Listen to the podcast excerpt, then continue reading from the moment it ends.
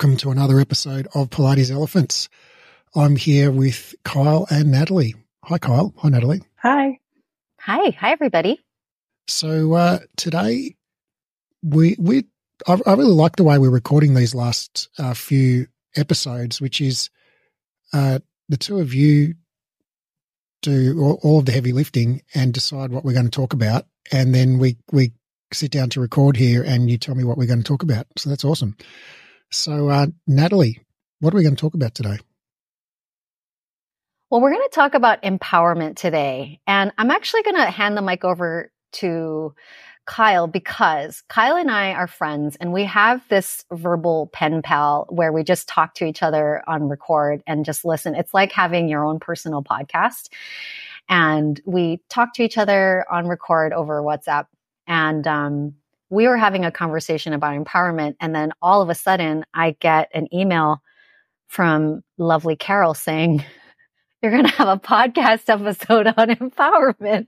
And I'm thinking, What is happening? So um, it was actually Kyle's brainchild coming from one of our chit chats. So I'm going to pass it on to you, Kyle. Kyle, did you empower Carol to make that to make that decision? Yes, and I empowered Natalie to be a part of the conversation. Um, okay, so I think the starting point um, that we are going to be at for today is empowerment is a word that we see a lot in the Pilates fitness space. And I think we're starting from a point where we're going to question what what is that word and what does it actually mean to empower someone? And when we're using it in the context of Pilates, what exactly does that mean in terms of how students and clients are treated in their experiences with us as instructors? Um, and then a sub question of is empowerment or empowering somebody in a Pilates context the same thing as making them feel good? Can they be different? Are they different? Can they exist together? Um, I think, yeah, that's where we should start. Okay. Lead off then. So, in our voice memoing, um, this came up because Nat and I were talking about Pilates history and Pilates classroom culture. Um, and I don't want to speak for Nat, but I know that for me, in both of the trainings that I did and a lot of the Pilates culture that I was indoctrinated into, um, empowerment was very much not a part of how I was taught to teach. Um, and that could be partially because I came from a dance background, but also because it's what was modeled to me through all of my teachers and mentors, whether they intended to or not. And um, for me, a lack of empowerment in the Pilates space looks a lot like micromanaging. Um, so I know that this podcast has we've gone down that rabbit hole a little bit, but a lot of just over cueing, like telling making students feel like they need permission to do anything that they might choose to do in a class. So, for example, like making them worry that they're inhaling at the wrong time or exhaling at the wrong time because you are dictating all of the things that they're allowed to do in that experience. And I, I'll say that I have taught that way in the past, and now my mission is very much not to teach that way. Um, but I think we're not alone in this, having been an experience of kind of how we came into Pilates. And Nat and I were sort of commiserating on the fact that that was kind of a place that we both started um, in our teaching. Do you want to add anything, Nat? Yeah, I do. I guess maybe the first thing I want to say is um, my definition, my working definition of empowerment is that you're you're ceding power, you're giving power over. So in in the setting in a Pilates class setting, I'm the teacher and I have clients, maybe one client or a group of clients. And the power dynamic is pretty obvious. I'm the teacher. I'm, I'm the person who is going to be telling people what to do. I'm the person who sets the music perhaps and who has the program and the choreography and the list of exercises and so on and so forth.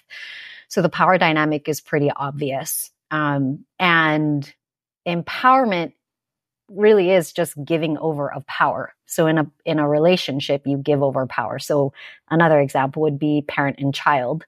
Who's got the who's got the power in the relationship and how is the power exchanged? So Kyle mentioned micromanagement and I actually wrote a whole list of things because I also came from a I came from a training that I believe was really much about the teacher is the expert in the room. The teacher is, is very teacher centered. The teacher is the expert in the room. The teacher sets the tone. The teacher sets everything. And so micromanagement was something I wrote down. I also wrote down nitpick, nitpicking, gatekeeping, hovering, jumping into rescue, general distrust, and lack in faith of the body and the client's abilities and tolerance. And also one that I just thought about because it happened to one of my students, my breathe students, just a, a little while ago is having a very narrow definition of how a movement should look or feel. So I'm going, I'm going to uh, try and add some chaos and and maybe or maybe just add some nuance. I'm not sure, but I think uh, I, I, broadly agree with with what you've both said.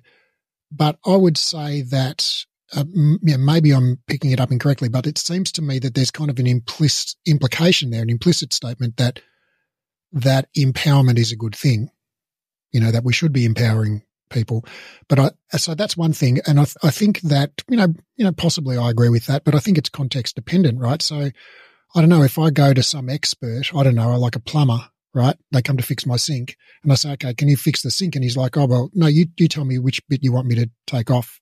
You know, I empower you to make the decisions. I don't, I don't know anything about freaking sinks. You know, you, you make the decisions, please. That's what I'm paying you for. So actually, in some situations, I don't think it necessarily is better to empower somebody if they like don't have the information to make a good decision. So sometimes you actually pay somebody to disempower you because they actually know better, you know, what to do. Like, I don't want the pilot to empower me to fly the plane. I want the pilot to fly the plane for me, you know, and make all the decisions.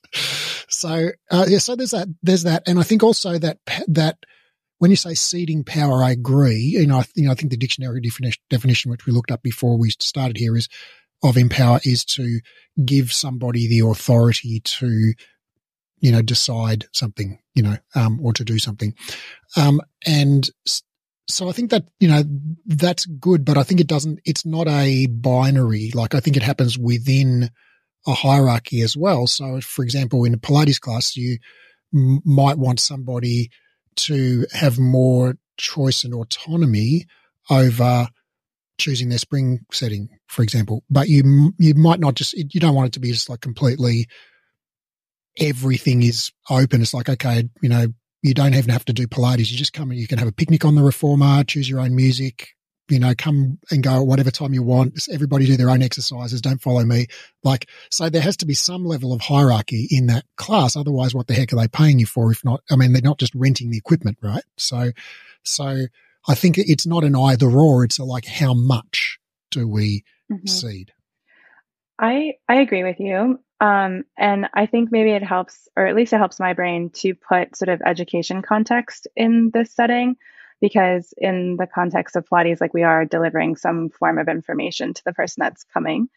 Um, and I guess something we had talked about off air before we hopped on, which my brain always goes to, is that there's a difference between an authoritarian teaching style, which assumes that everyone who's coming to you is an empty vessel and is not allowed to be seen as an individual and isn't potentially even capable of making their own decisions in that power structure. Like that's one way to view the room versus understanding that you have an expertise and information that people want and that you can help facilitate, but seeing yourself as a guide or a coach that is able to facilitate positive movement learning experiences through a variety of tools rather than just dictating exactly how everything has to be. Um, I do agree that it can't just be fully democratic Pilates. Like you can't just come in and have a picnic or like do whatever you want. Like you are paying to take a class or a session. So there needs to be structure there. But the, at least in my experience, the traditional way of how we tend to view Pilates sessions or classes needing to be structured is so much more specific than it needs to be.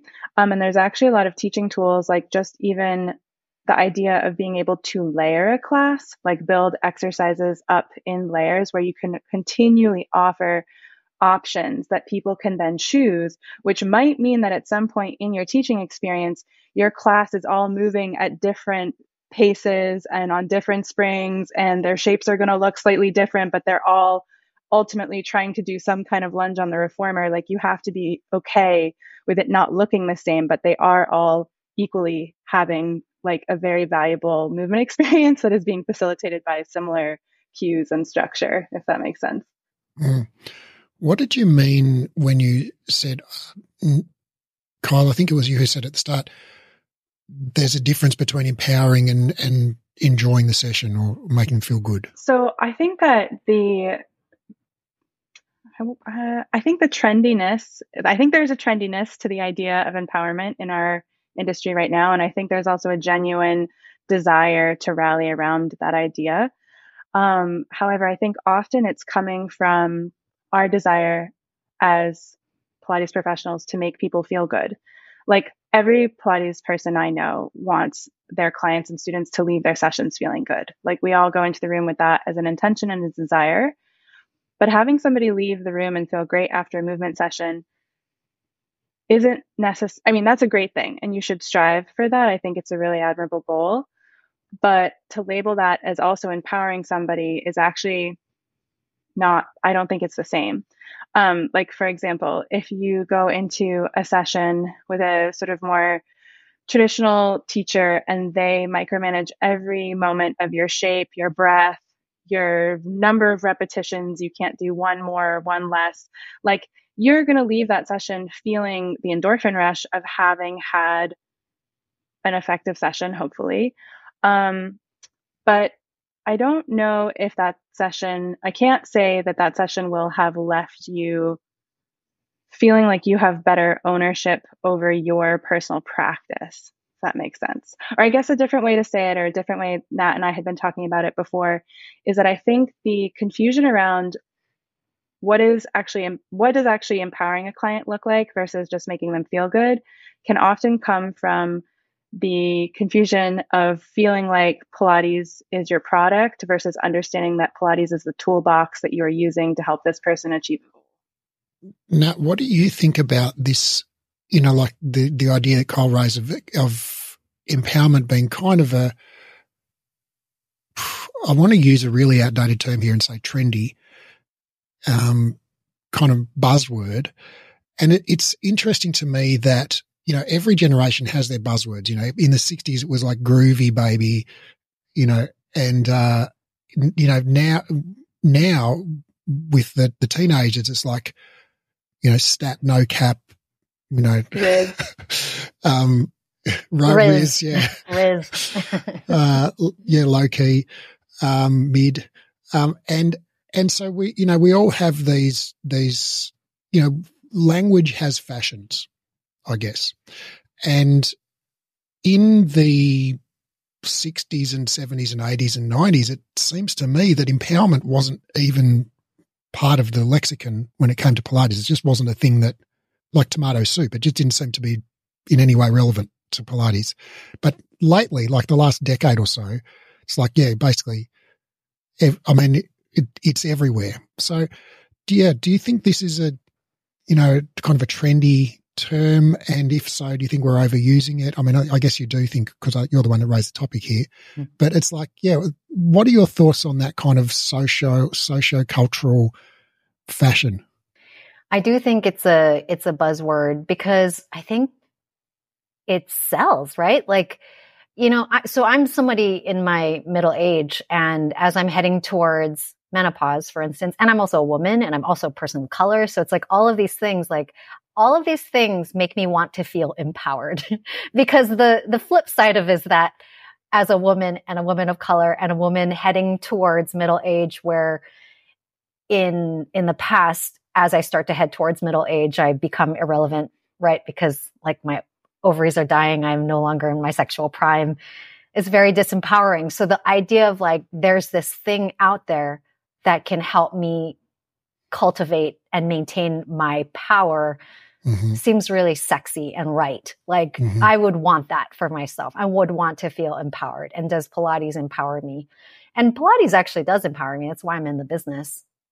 But I think one of the things that Kyle and I were talking about is like when we look at the I'm, I'm using very broad strokes here, but when we're looking at a traditional Pilates setting where the teacher is seen as the expert and the authority, the authority figure in the room, I feel like there, there can be this really unhealthy level of codependence where Pilates is the product. So what that means is as the teacher and I'm the expert, I will always have to be the expert in order for you to to be my customer. Because if I empower you and I show you how to do these exercises on your own and that you can actually troubleshoot and problem solve for yourself, what is the point of me? Like mm. that's the sense that I got when I was observing this quietly as a baby Pilates teacher. Is like I'm watching all of these instructors who were above me in the hierarchy and I'm watching them and their interactions and the, the words that they chose to use the gatekeeping that they did when they would only allow certain people to do these certain things based on the the way that their body was moving and the abilities that they judged them to have. And i'm thinking oh so is this how it is? Like you get to make call all the shots and it just felt at the time i thought it was natural. Um, and now i'm thinking i don't like it. I would prefer that my clients have autonomy over their some choices. And, you know, going back to what you said, Raph, and we can dig into this a bit more. The power dynamic is a sliding scale, just like with parents and children. I'm not going to hand my children my car keys and my credit card and be like, yeah, go have a good time. Like that's just not how it works. But as my kids start to get older, it's like, you can take the car. The car has a curfew of 10 p.m you have a curfew of midnight, but the car has a curfew of 10 p.m. And only you and your brother can drive in the, you know what I mean? Like it's, it's a sliding scale. And as they continue to grow and we start to build more of that trust and more of that self efficacy, they get a little bit more and they get a little bit more. And then all of a sudden, like in a, going back to the Pilates setting, like I work with clients who I've worked with for six, seven years at this point.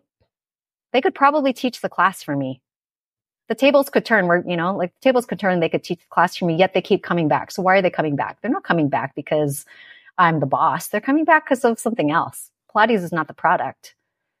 Well, I want to dig into that. And Kyle, so that's what I want to ask you is do you really think, do you, do you agree that it comes back to like basically, I don't know, fear of death? Like if, if, if I'm not if, if I don't have more knowledge than my client and I don't have something to teach them and, and tell them what to do, it's like, well, what, what am I here for? I might as well go away and, and I'm going to die. So, or, you know, do you think that's where it comes from? I do. Um, I, I really do. And I, I'm biased in this and that. and I talked a little bit about this offline, but I think it comes a little bit from the history of Pilates and all of the dance divas that came into the elderdom of Pilates land. And really, for people who aren't dancers or aware, there is a huge construct around becoming irrelevant with time and the need to kind of be this performative person.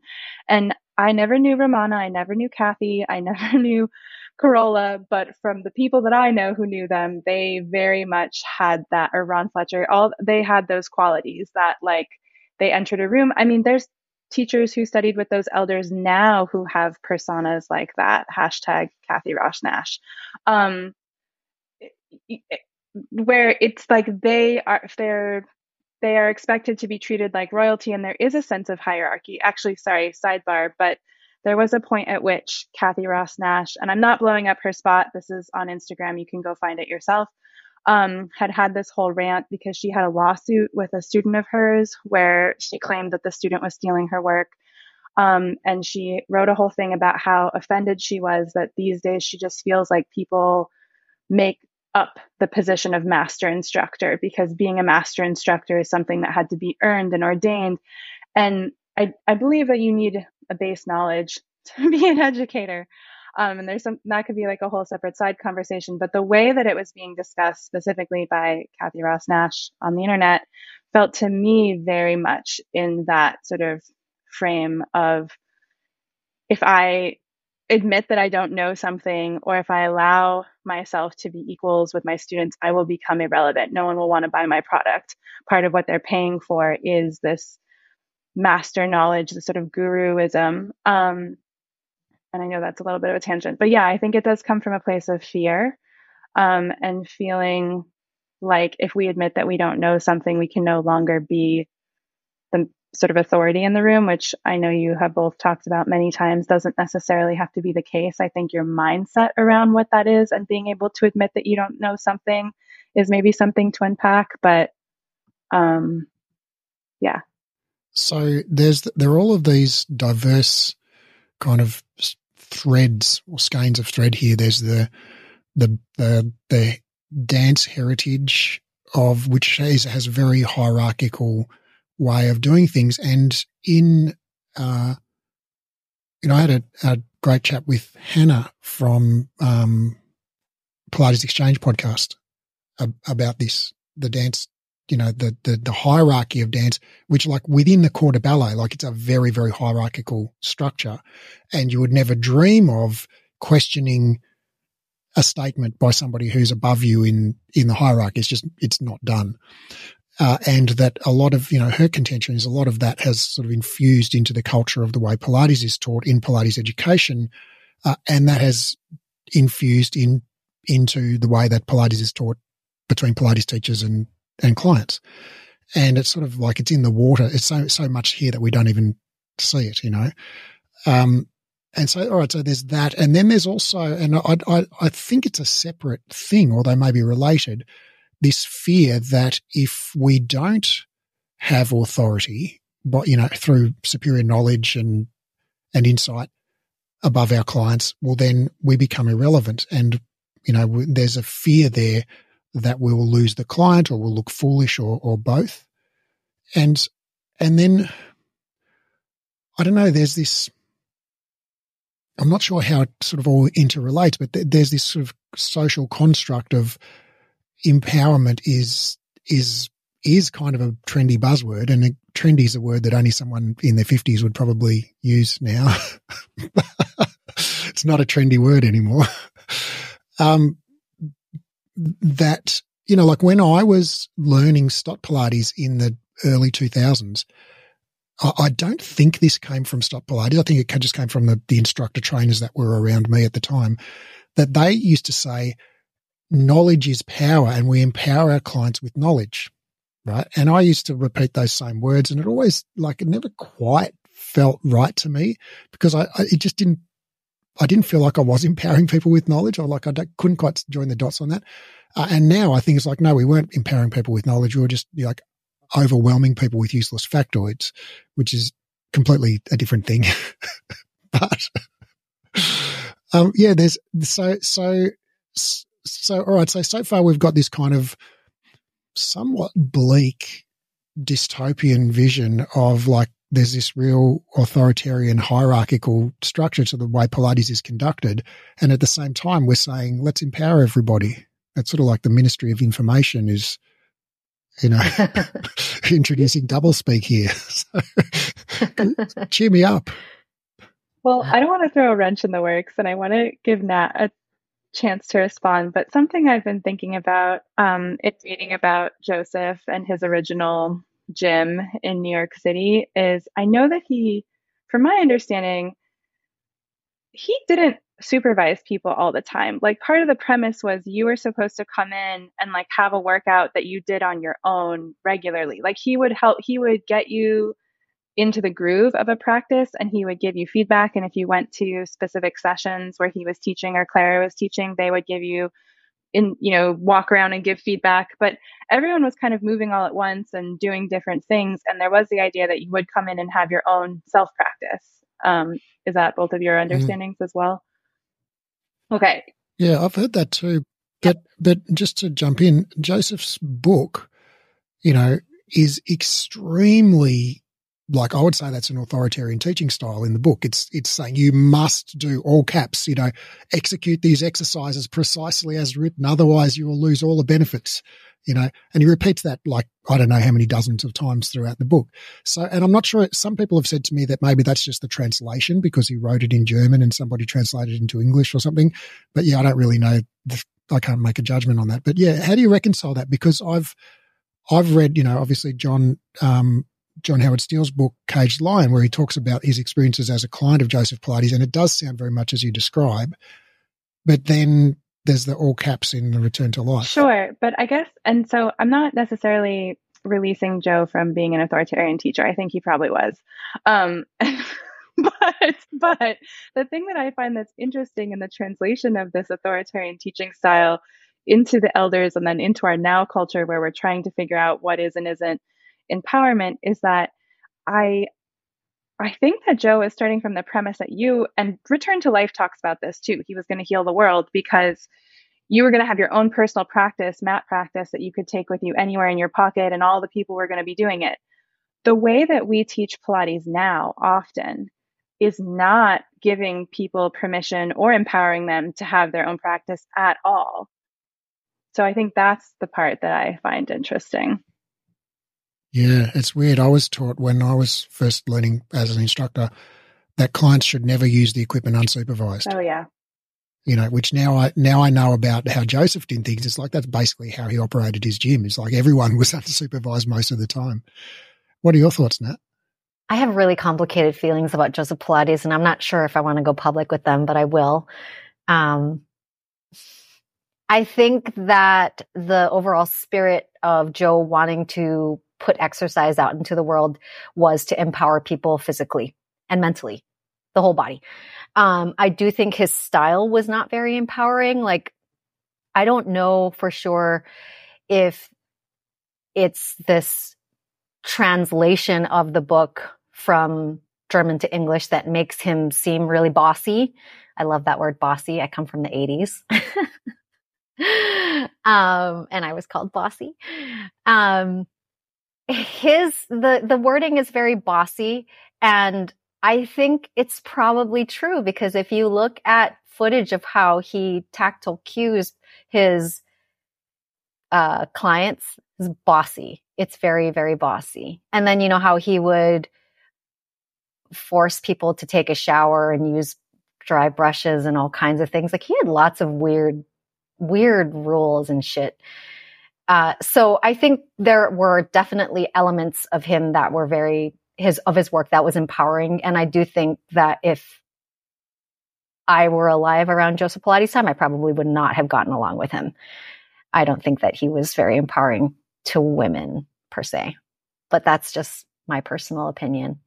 Um, but I do find, you know, that we're talking about like how we can't leave clients alone on the machine. It's a fireable offense in in certain studios. You cannot walk out of the room if if your clients are on the machine. There have been there has been at least one situation for me where I remember like telling everybody, "Okay, everybody, I had to leave the room." So I'm like, "Come off of your machine, please. Pause for 5 seconds. I need to leave the room." So hmm. So how do we reconcile yeah. this, Natalie? You know, if we agree that power, empowerment isn't on a spectrum, it's a continuum you know, where, how do we, and presumably there's not going to be one correct amount of empowerment, you know, that will cover all clients, all situations. So how do we find the right amount? What do you, where do you think the sweet spot lies? I think the sweet spot depends, but I also think, so let me, let me start here. I was just having this conversation with our breathe students. At the end of the day, the buck stops with you as a teacher. So when it comes to safety issues like tripping hazards, balance issues on the bed, the buck stops with you. So don't make it a choice. Uh, I'll give you an example. So one of the ACOG guidelines is to prevent blunt force trauma. And in the Pilates setting or in the studio uh, gym setting, mostly that means tripping and falling, right? So if for, uh, for instance, we've got kneeling, high kneeling arm circles facing the foot bar. You've got your hands in the straps and the full expression of the exercise is you're standing on your knees. You've got your hands in the straps facing the foot bar and you're making circles in one direction or the other. If we apply the ACOG guidelines to this exercise, we are going to make sure that our pregnant clients and our clients who have balance challenges are either sitting on their heels or even just sitting crisscross or sitting on a box. We, we don't want them on high knees because one of the things that we know as Pilates professionals is having your hands in the straps, facing the foot bar and being in a balance challenge position is one of the most precarious positions that you can have when you're on the reformer. Okay. So I am not going to give my pregnant clients and balance compromise clients a choice. I am not empowering them to make a choice. Their choice is to either sit crisscross or sit down on their heels. Those are the choices. And I've had situations in a teaching prac where I've happened to be in the room and I hear the student saying, okay, we're going to start you on low knees now, but if you want to, you could try high knees. And I'm like, mm, no. In this situation, the buck stops with you. So just for this instance, while she's pregnant, let's just keep her on low knees because I would not want to be the reason why someone fell forward into the spring. That's, that to me is like one really small example of where I want to be a little bit more firm with choices because it has to do with safety. Um, it strikes me as you say but, that. Uh, sorry to, to interrupt. Just with that exercise, I think it's a great example that there are. There's not just like a level of empowerment, but there's actually degrees within each level. So, for example, uh, you you might go it from one end to say like, hey, just you know, you can start low or you can start high, do whatever you want, you know. Or you might say at the other end, you might say, no, you know, Natalie, I want you to stay in a low kneel for this exercise today. Right. Um, or you might say something in between, which would be maybe give them a criteria. So if, you know, you feel A, B, or C, or if you notice you can lift your arms easily, or if you have done this more than 10 times before, or what you give them a criteria and say, okay, if that's the case and you want to come up to a kneel, then do so. Right. If you've been here less than 10 times, I want you to stay you know, sitting in Alonia. So you can give people limited autonomy. You know, it doesn't have to be, again, a, a yes or a no. It's like, to what extent do they have autonomy? Oh, what do you, what do you, what do you think the, what's the, is there a formula for finding the sweet spot? So how much autonomy, empowerment, you know, do we, are those words synonymous in your mind? Is it, are we, talk, are we talking about the same thing? Autonomy and empowerment? I want them to be synonymous. I don't know if that's how everybody else thinks about them, but that's how I program. When I'm thinking about empowerment, I'm gearing towards autonomy. Um, yeah.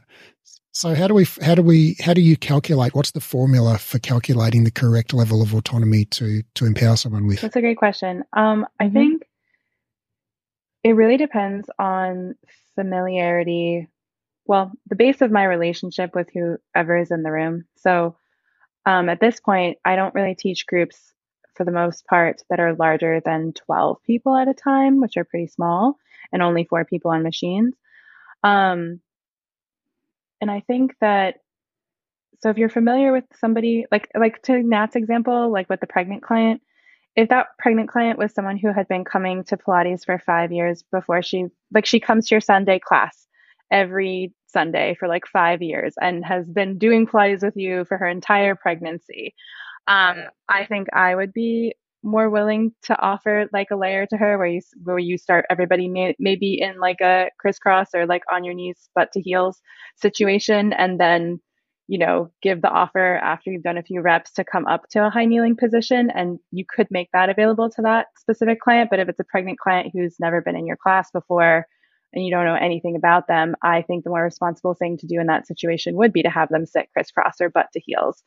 Um, so to answer your question, Raph, I think it's sort of client and situation dependent. But one of the ways that we can control for that as instructors in real time is um, how we offer exercises. So always scaffolding or layering from the ground up. Um, and something that I personally like to do that I find really effective is that once you've built an exercise from the ground up, um, there's always another layer that you can add with either speed or power.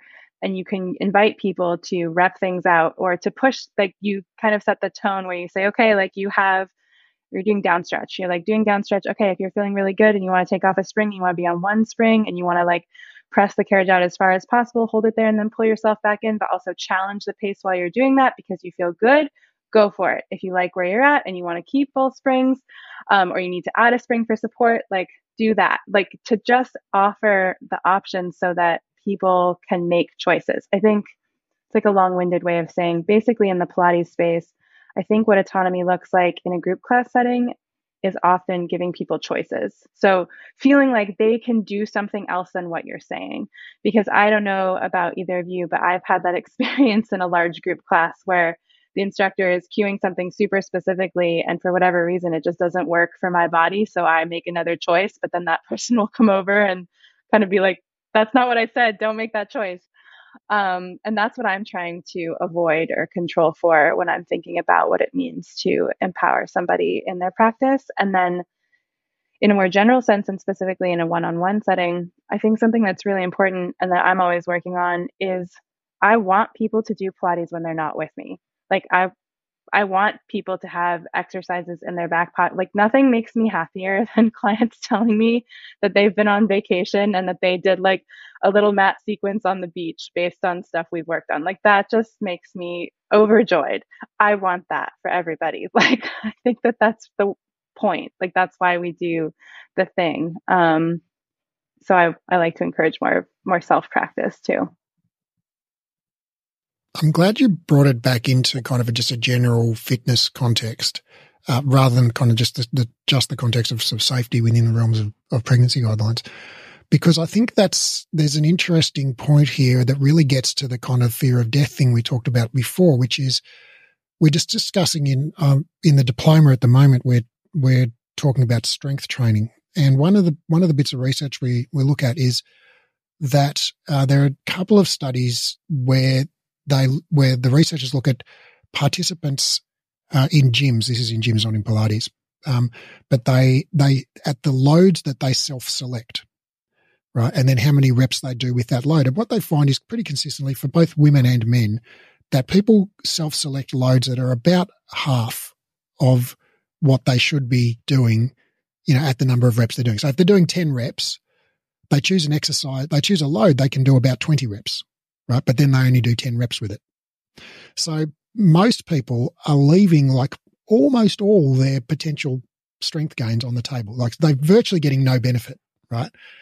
Um, because they self-select loads that are way too light. And what we and there's also research showing that when people go with a personal trainer, well, the personal trainer often will push them harder and make them choose a heavier load and do more reps.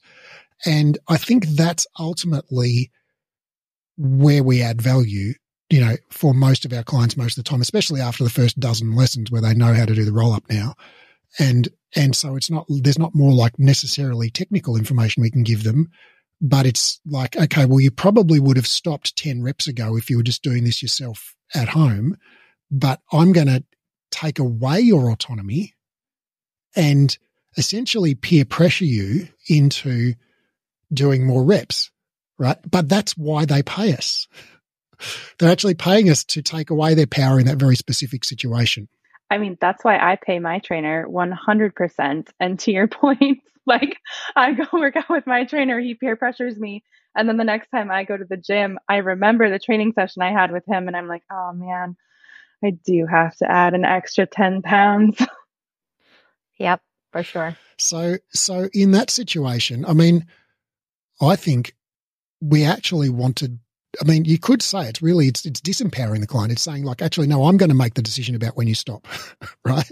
Like, you need to do another five. Or you could say, Natalie, what do you think about that? Yeah, I mean, that's one way to say it. You could say, you could say that you are disempowering your client and pushing them to do more, or you could say you're empowering your client by providing them an opportunity push themselves and create more challenge. You're empowering them to try a little bit more. And I think that's something that we can certainly do all the time is to create an environment where you empower people to be curious and to try, right? Like, what is the work? Cause what I say to my clients who want to pick up the one pound weight and it makes me crazy. Like I grit my teeth. I'm like clenching my fist because I'm thinking, have you ever held a newborn baby? A newborn baby is about seven to eight pounds. Like, come on, your groceries are more than this. Like, don't put away that one pound dumb. I just want to toss the one pound dumbbells in the garbage at my studio. So, what I want, I, what I say is I empower you to get a heavier weight, try it out. And I also empower you to put it down and take a lighter weight if it doesn't work out for you and you're you find it intolerable. So it it really to me is just in the packaging. Like I empower you to try it.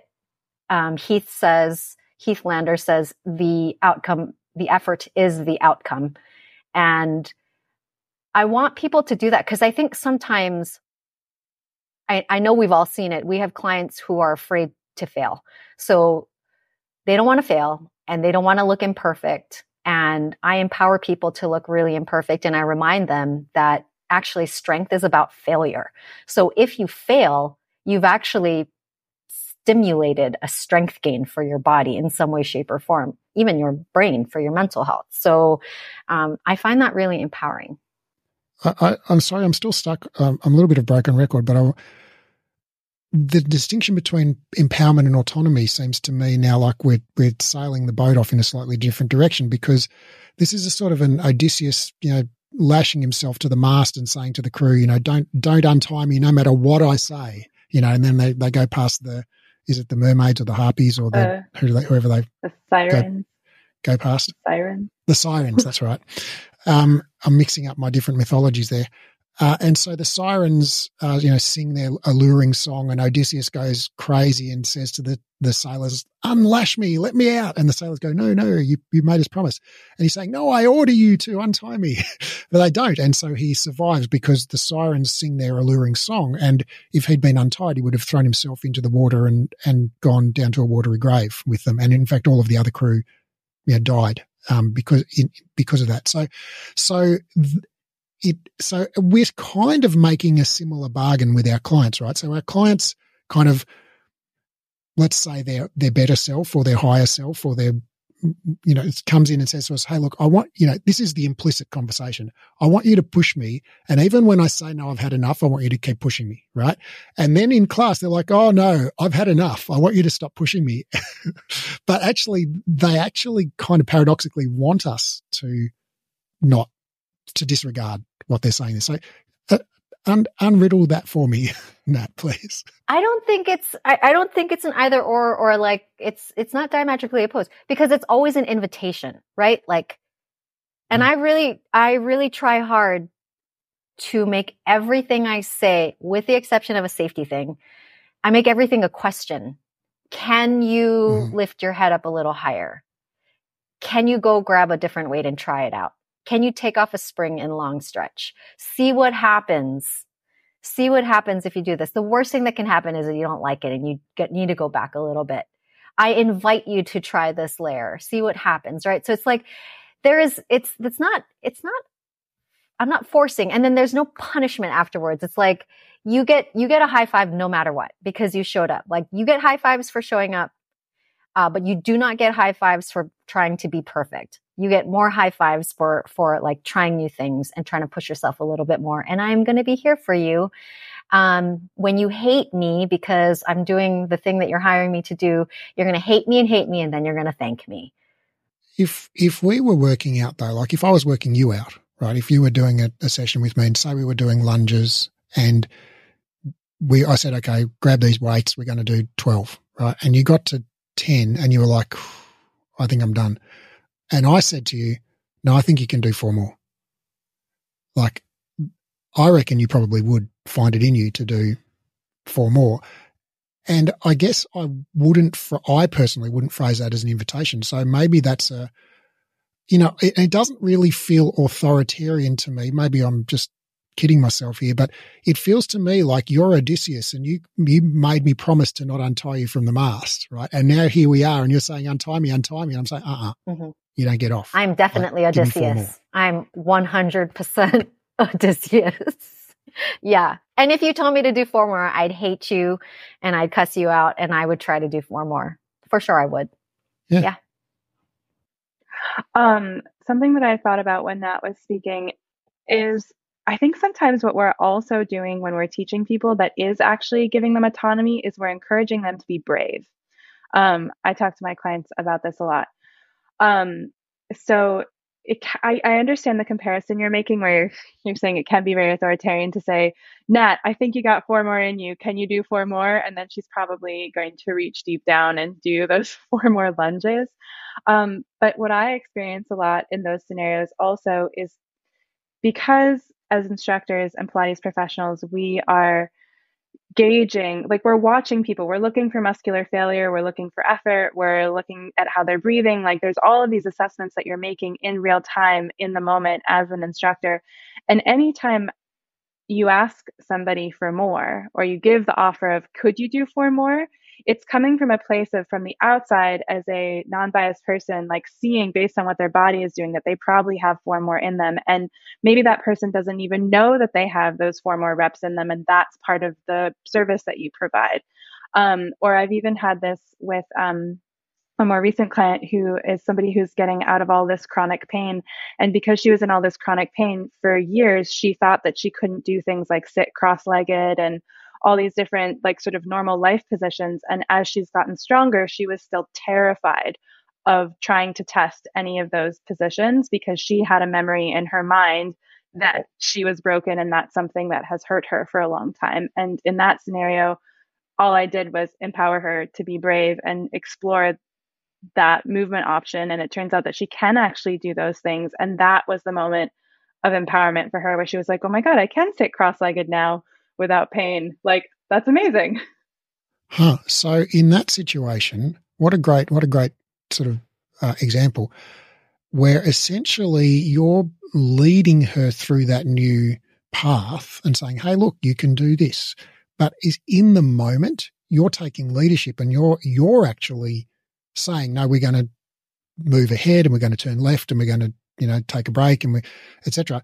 And by her, you know, relaxing and letting you, you know, take the steering wheel, you take the power, really. She then realized, oh, actually, I can do this. And then she becomes empowered to drive herself. But it wasn't through you saying, oh, just do whatever you want and see what happens. It's like, with you, was you actually saying, no, with your permission, I'm going to get you to walk with me in this direction at this speed and we'll see what happens. And so it's kind of like again, it's the Odysseus and the mask thing, but it's a little bit different because she, didn't necessarily ask you to push her or to, you know, to take her through that. But there's some kind of implicit bargain that you've made with her as your client where she wants your help to to get past this pain condition where she didn't explicitly say to you hey i want you to push me and even when i'm afraid and it hurts i want you to keep pushing me it's like i'm pretty sure she wouldn't have said that to you but she but what you did seems to me was within the scope of the the implicit agreement that you had with her but it was in the moment you being powerful and her being empowered subsequently because of that. I think that's true but i like to always yes that is true. But i like to always talk about it as like co-collaborating. Like i i see myself as more of a coach and a guide versus like a master of Pilates who can fix your body. Like to me, that's the difference. You know, um, is I know some. You're not a master coach. Hi, not. Master I trainer? guess not. I mean, may, it's not according to Kathy Ross Nash, um, but but I think that that's when you can approach a situation. This is true in education as well. Um, as someone who's facilitating like i see myself as somebody who's facilitating experiences and half of that is the client or the students that are in the room and then the other half is me. Like it's not just me coming into the room and having all of this incredible knowledge that i'm going to like give you and then heal you with. It's the process of going back and forth like teacher and instructor and creating a safe environment. And when i say safe i don't mean like safety culture safe where we're so worried about the headrest being up when you're in short spine and all that stuff. I mean, emotionally safe, which this is a messy area and I'm potentially going to misspeak, but don't get canceled. Yeah, I might get canceled. When I say emotionally safe, what I mean is a, a atmosphere, creating an atmosphere in your class or in your sessions where you develop enough of a relationship with the people that you are working with where they trust you to lead them through whatever you're choosing to do that day. But you, as the authority, power person in the room, also have the flexibility to respond and adjust to what you're seeing in front of you. And I hate that I just said that that way because every Pilates textbook manual since the beginning of Romana has said, teach the body in front of you. And that I also think gets misconstrued sometimes. And I should do that. But in the way that we talk about it, I think is not always correct. But what I'm trying to get to is that you can be, you can have knowledge and you can share that knowledge and you can do it in a way that doesn't have to feel like you are overpowering the person that you are working with or the students that you're working with. And there are times to step on the gas as the teacher, but there's also times to step off the gas. And I think that an important part of understanding when you make those two decisions is really similar to how classroom teachers decide whether or not students are actually taking in content is you have to assess in real time and do little checks and balances with your students or your clients to see if you're both on the same page and then make whatever decision you need to make together to go forward from there and that that's what creates empowering movement outcomes versus just dictating there's only one way to do elephant. And if you don't do elephant this way, then you're not ready to do elephant. And you can never do elephant in my class ever. What do you think about the idea that there's a continuum of well, basically that empower, there's, there's, a, there are stages, let shall we say, of empowerment. And what I mean by that is, uh, you know, I've been educating people in Pilates for more than a decade and a half, excuse me. And I used to be, I mean, I'm a very laissez faire person by nature. Like I really, my parenting style is very hands off. My, my teaching style is to give you the information and then let you, you know, fuck around and find out, see how, how it works for you and whatever. And I think sometimes that can be very, that can be very good. And some people it works really, really works for. Other people it doesn't work for. Uh, and where I've found it doesn't work a lot is with beginners and people in their formative stages. So uh, you know, I came to the conclusion a decade ago that, you know, whether you point your toes or flex your toes when you're doing the one leg circle makes fuck all difference to the results that you're going to get in terms of any meaningful outcome that you would want to have from doing the one leg circle. Um, so, you know, for years I said to students, Hey, they would say to me, Hey, should I point or flex my toes? I, I would say to them, doesn't matter. Do whatever you want to do. Right. I thought I was empowering them. But I, what ended up happening for almost all of them was they just got extremely anxious because they're like, well, I don't know the answer, right? So don't tell me do whatever you want to do because I don't even know how to know what I want in this situation. I'm I'm a beginner, right? I'm a blank page. I don't have any criteria for making a decision here. So what I want you to do is tell me point or flex, right? And when I when I finally just like, oh fuck it, all right, flex, they're like, oh, thank you, and now they're happy you know, and they, and they now they feel good about how they're doing that exercise. And so, so I think as a beginner, you know, often my view now is that people want, they crave certainty and they crave simple rules about, okay, here are the three steps to achieve success in this endeavor, right? That does take a lot of the nuance out of it because as a brand new beginner, you don't really have the bandwidth to cope with the nuance or any of the context to cope with the nuance. But then as you get more and more experience, you start to think, well, hold on, why should I be flex my, why is it important that we flex our foot all the time in one leg circle? What difference does it make? And then they come to me and they ask that and I say, you're right. It makes no difference. It doesn't matter what you do. And they're like, well, why did you tell me to flex? And I'm like, well, because otherwise you would get super stressed and you wouldn't have known how to do it. Um, but now congratulations, you've behind the curtain and you can do it any way you want. so yeah, do, what do you think, you know, Natalie, do you think, do you think there's a, there's a right amount of autonomy at a, at a given stage of mastery?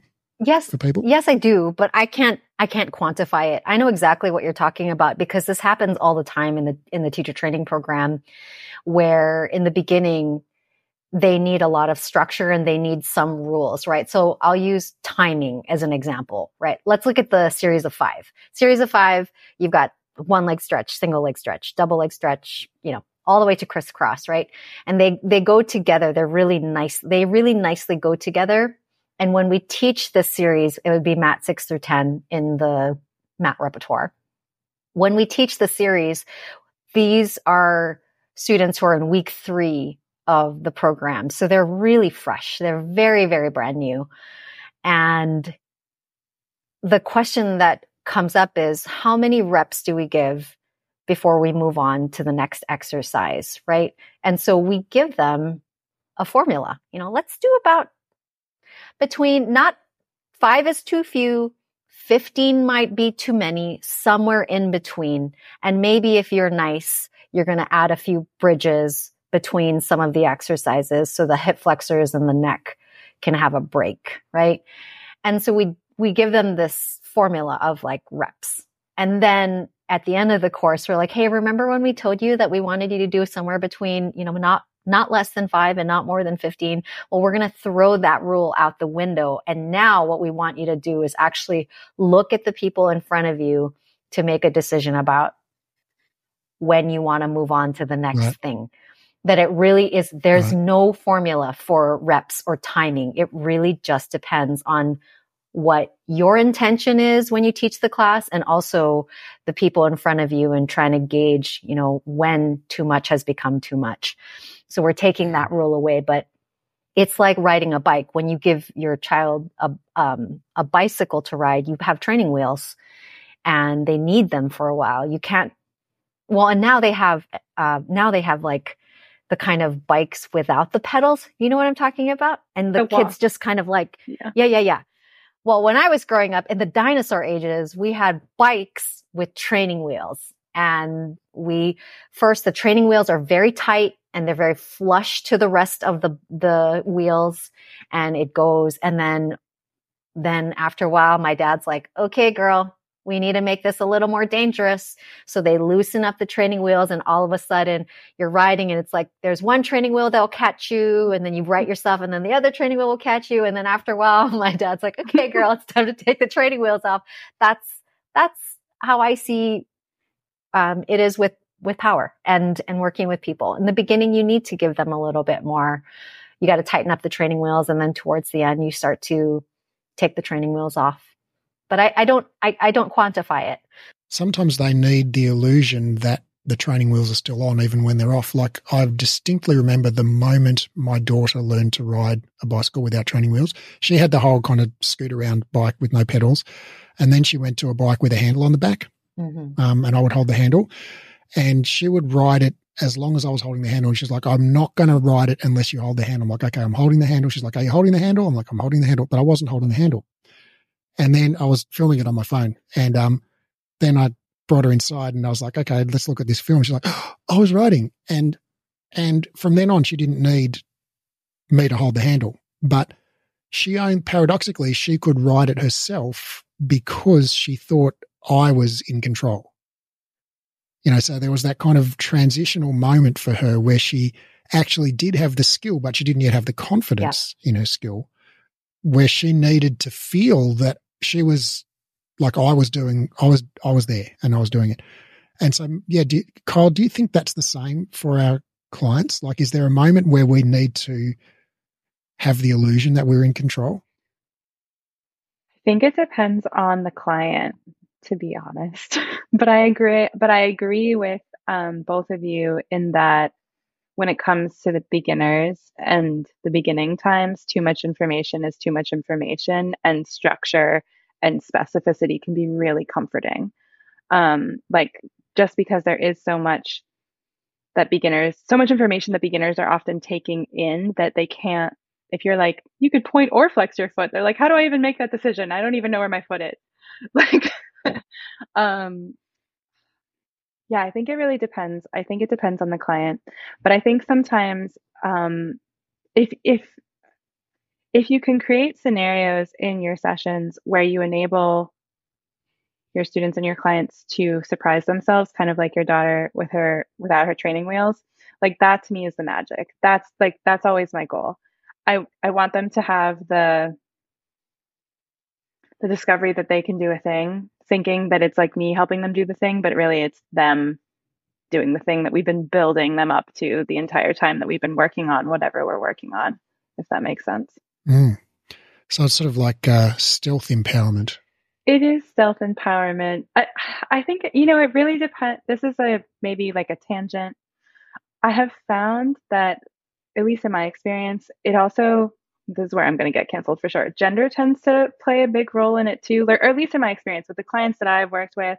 Like a lot of the female clients that I've worked with, ten, I find that they need more encouragement and a lot more sort of build like building up confidence building up before I can, before they're willing to fly on their own and feel like they're capable of flying on their own even though I know that they're capable of it sort of before that they they do and often with a lot of my male clients they're maybe because I'm a female teacher they're often like well I don't want this lady to continue telling me what to do so as soon as they can find empowerment they're like or autonomy in their practice they're like really gunning for it um, and again, this is just my teaching experience. There's all types of clients and people out there. Um, so I can't speak for everyone, but um, I, I really think it depends on the person and the situation. There's an interesting piece of research I saw a few weeks back. I'll see if I can dig it up and put it in the show notes. That uh, they had male personal training clients, uh, and they got them to do a workout with either a male trainer or a female trainer, um, and they worked harder with the female trainer. Like the, the female trainer and male trainer were, were, were uh, like coached to give the exact same instructions and everything. But the, you know, female trainer who I think happened to be quite attractive, um, got significantly more effort out of these guys. I can just imagine them all puffing up their chests and going like, yes, I'm going to show you how much I can bench press. You know? Yeah. Yeah. So I think it's probably a real phenomenon, what you've noticed.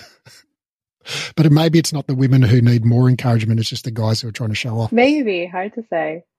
Natalie, what are your thoughts? I agree with what everybody said. I think one of the things that I was thinking about too when it comes to, you know, how we can empower people and how much is enough and how much is too much and too little. I think maybe a good place for me to kind of start off as a foundation for everybody is to just really embrace the idea of movement optimism. It kind of boils down to that for me is movement optimism. So if I, if I can start from a place knowing that the body is anti-fragile and that we are so capable of so many things and that people deserve to have an excellent and rewarding workout experience, then I can tailor that.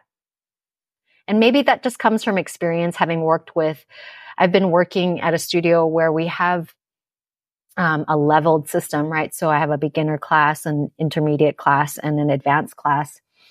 And obviously everybody eats off the same menu. That's what I say. Everybody eats off the same menu. I write one menu and everybody gets the same menu. However, my advanced class gets the most out of this menu because there's a lot less cueing, directing, giving options, giving more information than say in the intermediate class and the beginner class. So I write this menu, my program. The advanced class gets about 100% the intermediate class gets about 80 and then the beginner class gets about 60 but it it's the same menu. I start off knowing that everybody can do these things that i'm going to teach them.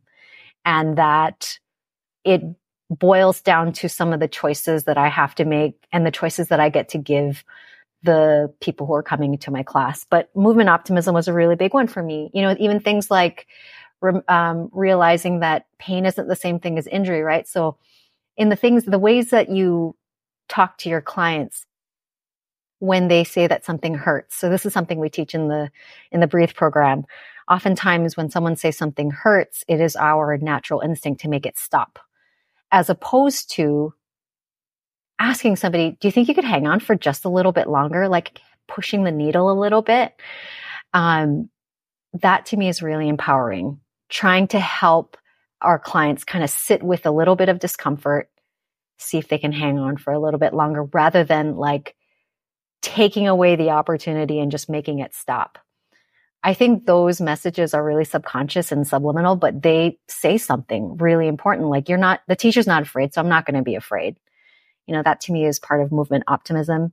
Also, just in general, like really focusing on what people are doing right rather than what they're doing wrong. So going back to how we started, which is like what I was used to in the Pilates classroom was a lot of nitpicking, a lot of micromanaging, a lot of focusing on the things that I wasn't doing correctly. And you know what? The thing is, it was done with love.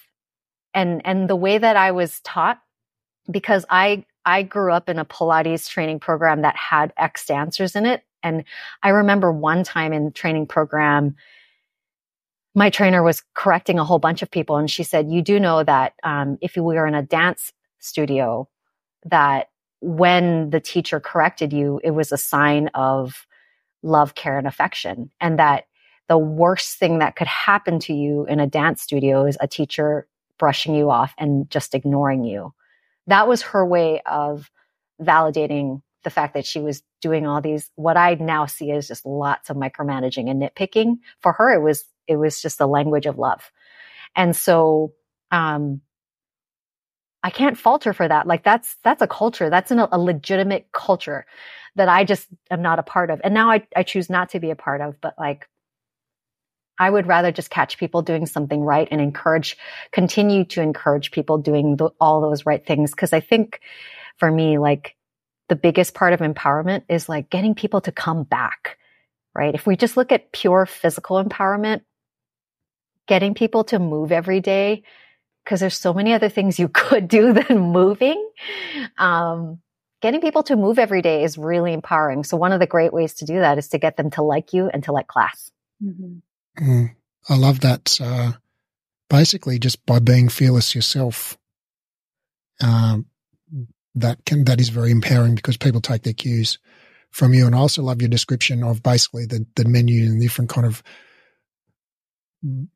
levels of, I guess, autonomy that you would give people as beginners. You would give them maybe very clearly defined choices with criteria for which one to choose. And as intermediate people, you might say, okay, A, B, or C, choose whichever one you want.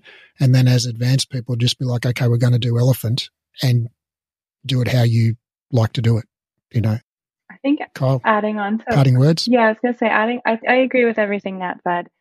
The only thing I would add, which um, also converted movement optimist, let go of movement perfection um, person over here, I, I think embracing the idea that exercise is supposed to be hard. Um, and I don't mean like, you know, sweat it all off and get your bikini bod. I mean, like, exercise is supposed to be challenging. Um, and the challenge is what can change you. And that can manifest in many different ways. And I, something that I like to talk a lot about is that learning how to do hard things in the Pilates studio can also translate into helping you learn how to do hard things in your life. Like it's good to learn how to be uncomfortable. Um, and in addition to encouraging people by calling things out when they're doing them right, I also like to encourage people when I just see them trying. Like effort is something that should be rewarded.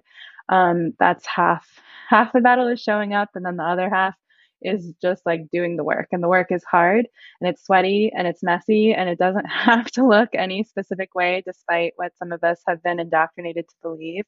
Um, and I think the more that we can rally around that, the more people will actually leave Pilates land feeling empowered and like they want to come back because they leave with a sense of accomplishment or they identify things that they want to continue working on. Um, and if, as a coach, instructor, guide, whatever word you feel like suits you, you want to operate from a place of creating a teaching environment that enables those things, I just think it invites a lot more people into the conversation, aka your classroom, meaning more people can do Pilates. I think a lot of people feel like they can't do Pilates because we make it so specific all of the time. Um, I can't remember his name for the life of me. He posted this on Instagram recently. I'll remember later. He's a male Pilates instructor who has like a large following, but he he wrote something on Instagram recently about how he thinks more men would do Pilates if we just taught Pilates in a way that was inviting to men basically. Which this was James Trenary. He just posted that today or yesterday. Yeah. yeah. Yeah, that's who it was. Shout and I read James. that and yeah, shout out James. I was like, yeah, exactly. like less ballet hands, like all what I mean, if you do ballet hands, no shade on you, but just that there could be more options than that. Maybe someone could choose to do ballet hands in your class and someone could also just like be a man in a Pilates class and both of those things can be fine.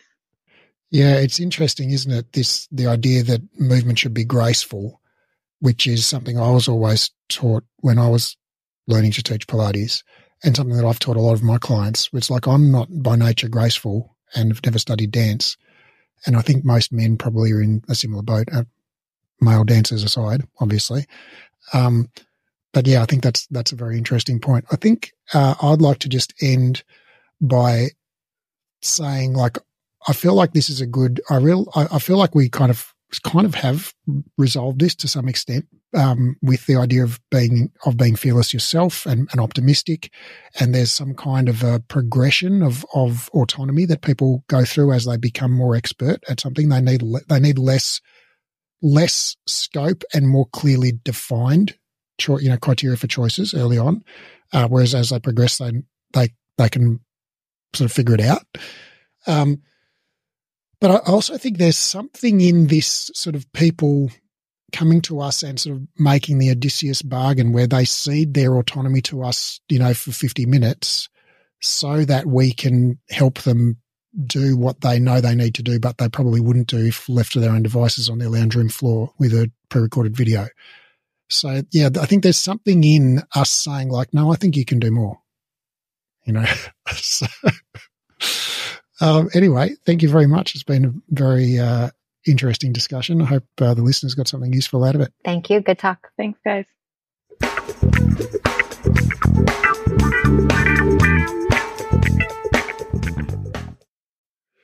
After two exercise science degrees and over a decade and a half of reading research daily, I've condensed all the current science on rehab into a program called the Clinical Exercise Specialist Rehabilitation. Inside the program, I'll teach you to do three things. One, deeply understand how the body works. Two, confidently and expertly rehab literally any client.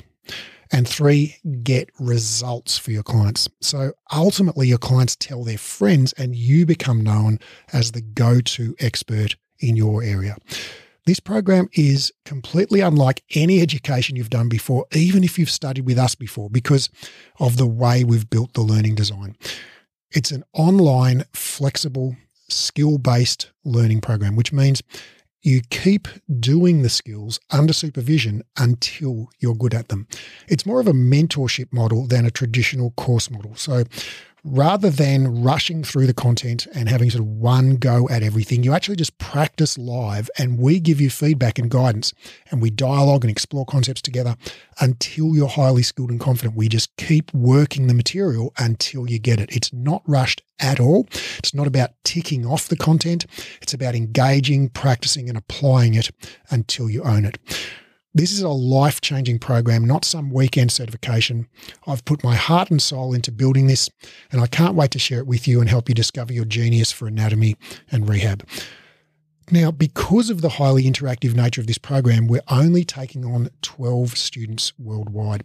The program starts on March the 1st, and the first 12 qualified people to apply will be allowed to enroll. So, if you're interested in learning more, click the link in the show notes and download the course guide or go to breathe education.com and click on the clinical certification menu in uh, link in the top menu. That's breathe education.com and click on the clinical certification link in the top menu.